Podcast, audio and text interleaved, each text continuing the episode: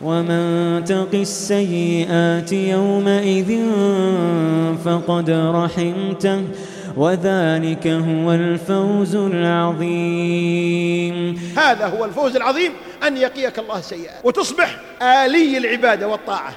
خلاص كأنك مركب على أزرار، من بيتك إلى مسجدك إلى عملك، إذا شفت معصية تجرد منها، إذا شفت طاعة تقبل إليها. هذا أنت رحمك الله.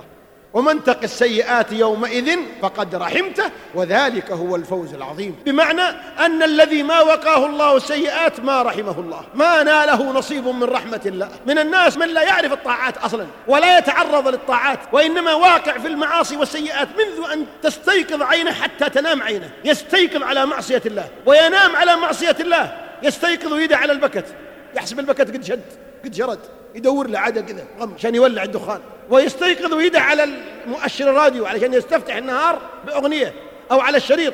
يركب السيارة ويشغل الأغنية. يروح العمل على الباطل، يمشي بالشارع على الباطل. حياته كلها معاصي في معاصي، لأنه حرم من رحمة الله عز وجل. أجل يا أخي الكريم، تعرض لرحمة الله عن طريق فعل الطاعات وترك السيئات. وهذه تقتضي منك مجاهدة، لأنك إذا جاهدت نفسك في ترك المعاصي والابتعاد عن السيئات وفي ممارسة الطاعات فكأنك تستمطر رحمة الله. يا ربي هات هات رحمة منك، وأنت مأمور بهذا.